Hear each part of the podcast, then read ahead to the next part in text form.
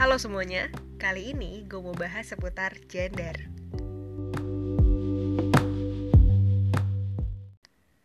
Oke, gue yakin dan percaya teman-teman semua di sini udah nggak asing lagi, udah nggak merasa baru lagi dengan istilah kata gender ataupun dengan kesetaraan gender karena memang lately belakangan ini nih sempat banyak terjadi isu-isu yang uh, sedikit banyaknya menyinggung si gender dan kesetaraan gender ini sendiri. Salah satu contoh isu rame kemarin yang sempat kejadian ini adalah mengenai RUU PKS, pembahasan RUU PKS atau rancangan undang-undang penghapusan kekerasan seksual. Wah, itu orang rame-rame membahas isu ini dan memperjuangkan yang namanya dengan gender dan juga si kesetaraan gender itu sendiri. Dan yap, gue di sini mau ngebahas mengenai dasar-dasarnya itu, mengenai si gender tuh apa, kesetaraan gender tuh apa, dan kenapa sih kok penting banget menerapkan uh, perilaku atau pandangan kesetaraan gender dalam suatu kehidupan gitu loh. Dan kenapa sih kok kayaknya sepenting itu sampai menjadi isu yang secara nasionalnya orang-orang menggalakkan atau memperjuangkan yang namanya kesetaraan gender tuh harus ada kayak gitu loh. Memang uh, sampai saat ini bentuk perilaku ketidaksetaraan gender tuh masih ada ya sampai sekarang.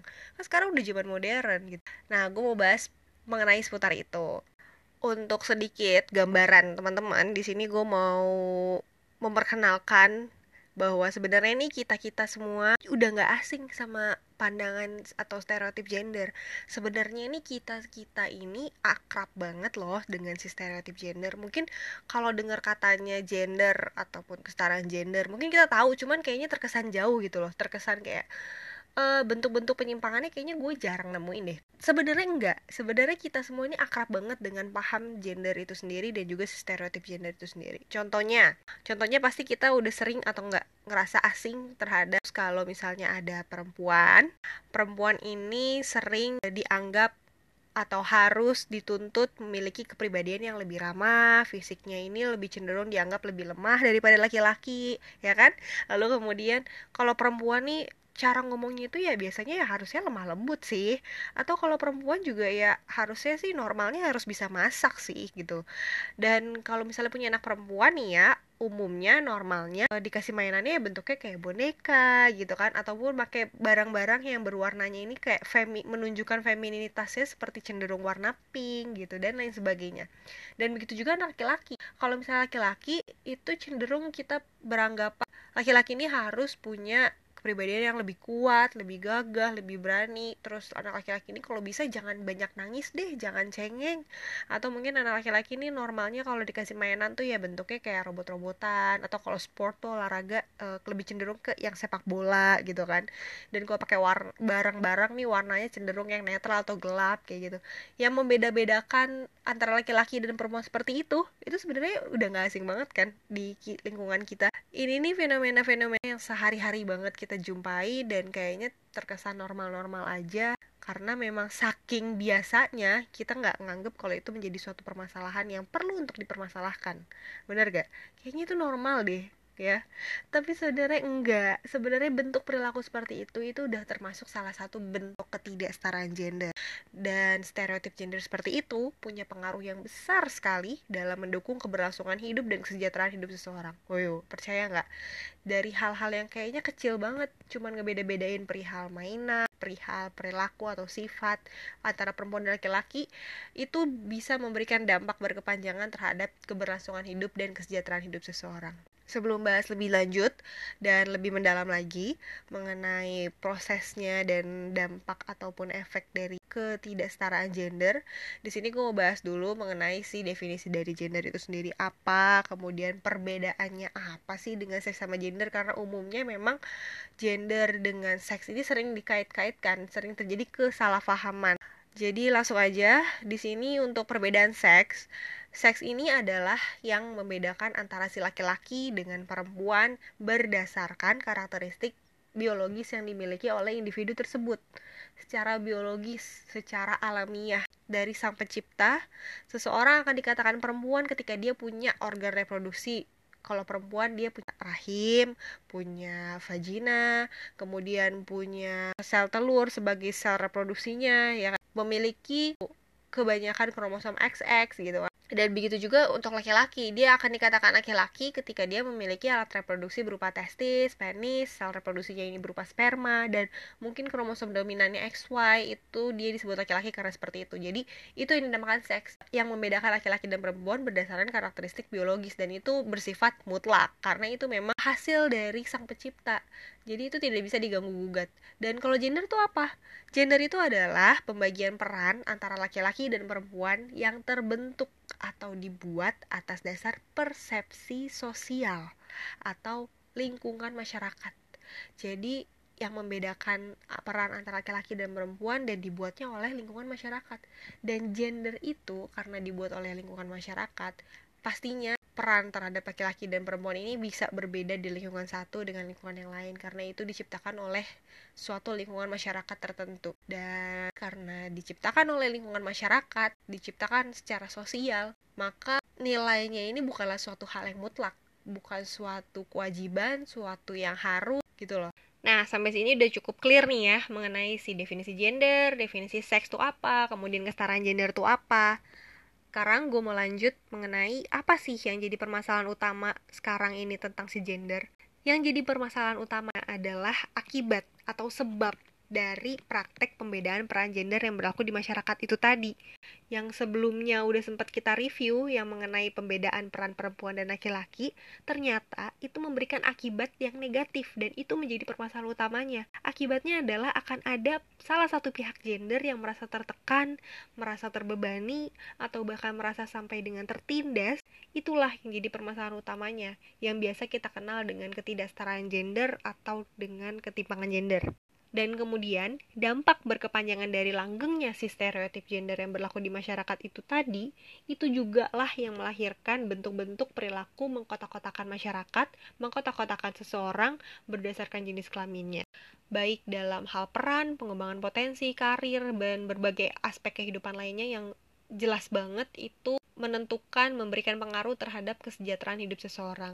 Jadi permasalahan gender ini itu sangat vital, sangat penting sekali dalam menentukan aspek kehidupan seseorang, dalam menentukan kesejahteraan hidup seseorang. Seseorang akan bisa sejahtera hidupnya apabila perilaku menerapkan kesetaraan gender itu dapat terwujud. Namun faktanya, mewujudkan kesetaraan gender sendiri ini masih menjadi salah satu tantangan terbesar nggak hanya di Indonesia aja, tapi secara global pun masih eh, menjadi tantangan besar. Bentuk diskriminasi berdasarkan gender di seluruh aspek kehidupan secara dunia ini masih terus terjadi. Baik itu dari pendidikan, baik itu dari pekerjaan, itu masih belum terwujud kesetaraan gender yang sempurna di seluruh dunia. Salah satu buktinya adalah PBB sampai saat ini masih mencantumkan poin kesetaraan gender dalam agenda pembangunan berkelanjutan sampai dengan tahun 2030 yang menandakan 193 anggota PBB saat ini sedang berproses mewujudkan target dari agenda pembangunan tersebut. Jadi memang poin kesetaraan gender ini masih menjadi PR terbesar secara global. Kenapa kok penting banget? Ya karena itu tadi, mencapai kesetaraan gender dalam suatu negara ternyata punya kemampuan untuk memperkuat suatu negara dapat berkembang, dapat mengurangi angka kemiskinan, dapat menentukan suatu negara ini dapat memerintah secara efektif atau enggak. Pokoknya sangat mendukung sekali keberhasilan atau keberkembangan suatu negara dan bangsa. Makanya mewujudkan kesetaraan gender ini adalah poin yang sangat penting dan sangat perlu untuk diwujudkan. Oke, sampai di sini jadi semakin terbuka nih ya gambaran mengenai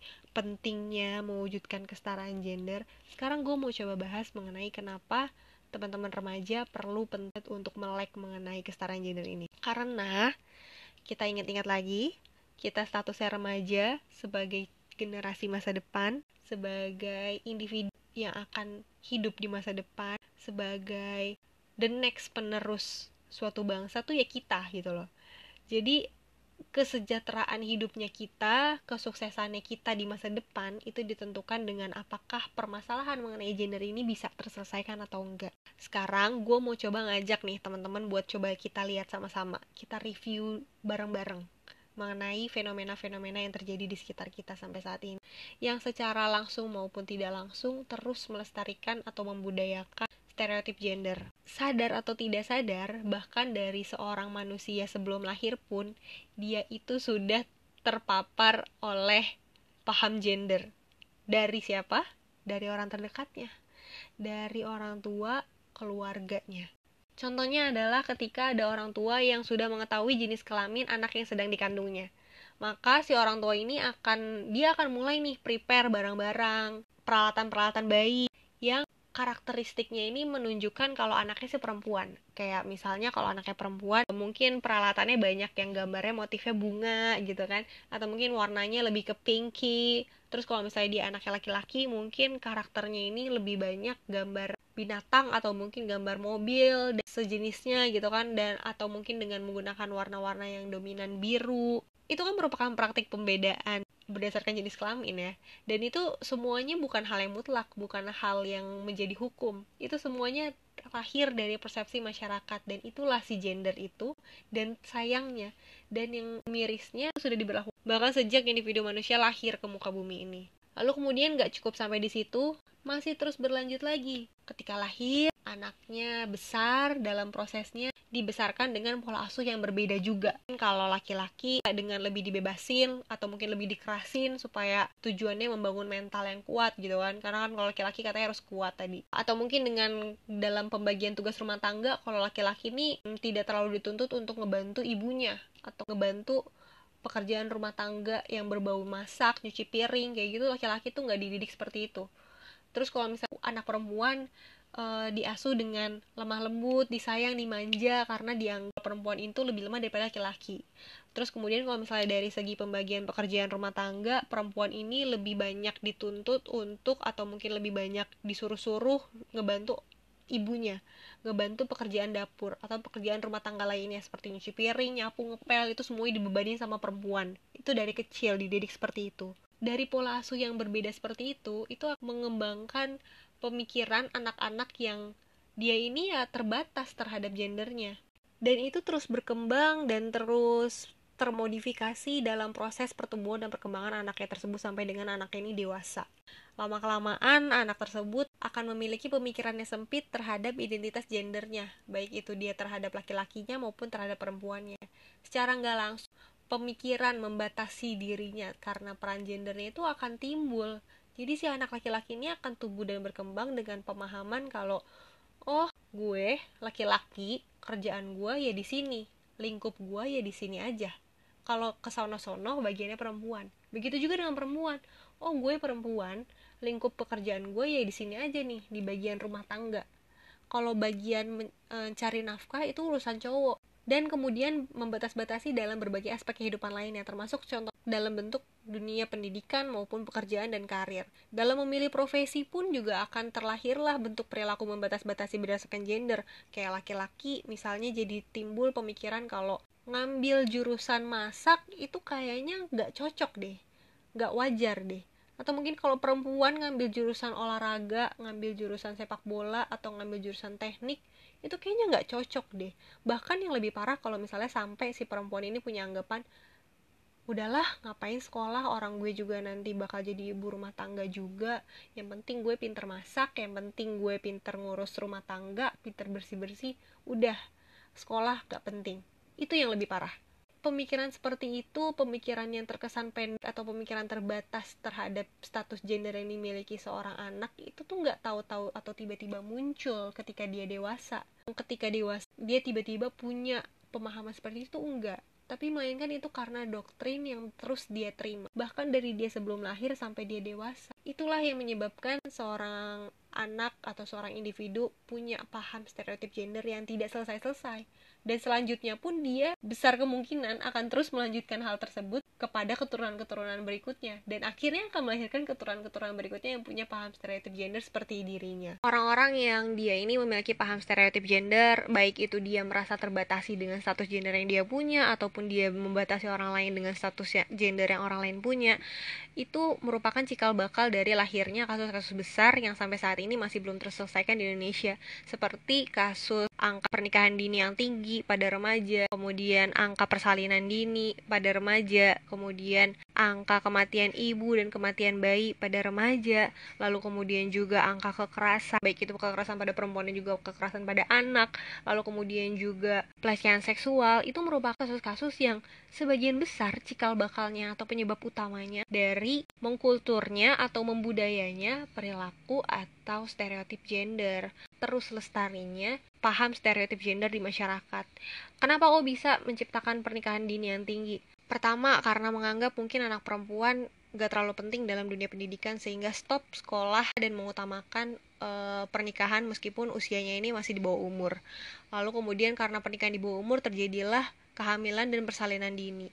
Kehamilan dan persalinan di usia remaja, di usia masih di bawah umur itu sangat tinggi sekali terhadap berbagai komplikasi dan resiko yang berbahaya baik bagi ibu dan juga bayinya. Sehingga tinggilah angka kematian ibu di Indonesia dan juga angka kematian bayi di Indonesia.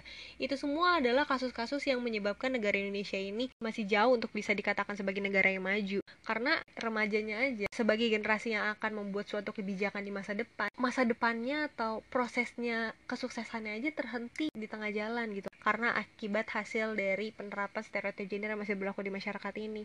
Sehingga pemimpin-pemimpin di masa depan yang mana itu asalnya dari si remaja-remaja alias kita-kita ini ya tidak semaksimal dengan jumlah yang ada. Padahal Indonesia sendiri ini punya anggota remaja atau jumlah penduduk dengan usia remaja yang cukup banyak yang seharusnya ini bisa menjadi keuntungan tersendiri buat Indonesia menciptakan suatu inovasi, suatu resolusi yang baik di masa depan gitu loh. Tapi karena masih berkulturnya, masih lestarinya paham stereotip gender yang membatas-batasi potensi seorang remaja untuk bisa berproduktif dengan arah yang positif dan lebih baik sehingga hasilnya tidak bisa maksimal jadi seperti itu intinya. Dan gue harap podcast gue ini bisa memberikan banyak manfaat dan informasi pada teman-teman semua dalam memahami intinya adalah semua masalah ketimpangan gender itu sebenarnya saling berkaitan antara hal satu dengan hal yang lainnya faktor satu dengan faktor yang lainnya dan bisa berpotensi untuk menciptakan masalah-masalah yang lebih besar yang sangat berpengaruh terhadap perkembangan suatu negara gitu loh. Dan itu semuanya berasal dari masalah-masalah atau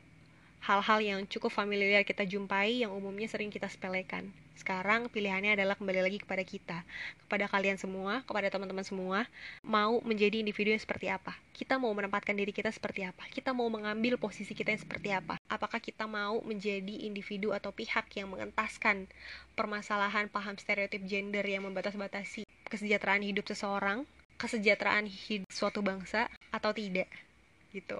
Jadi, yap, tetap semangat teman-teman dalam berprosesnya. Gue harap di sini teman-teman semuanya bisa berani untuk show off terhadap potensi yang kalian miliki dan terus berkarya dengan apa pun itu yang kalian punya dan kalian mampu. Just keep going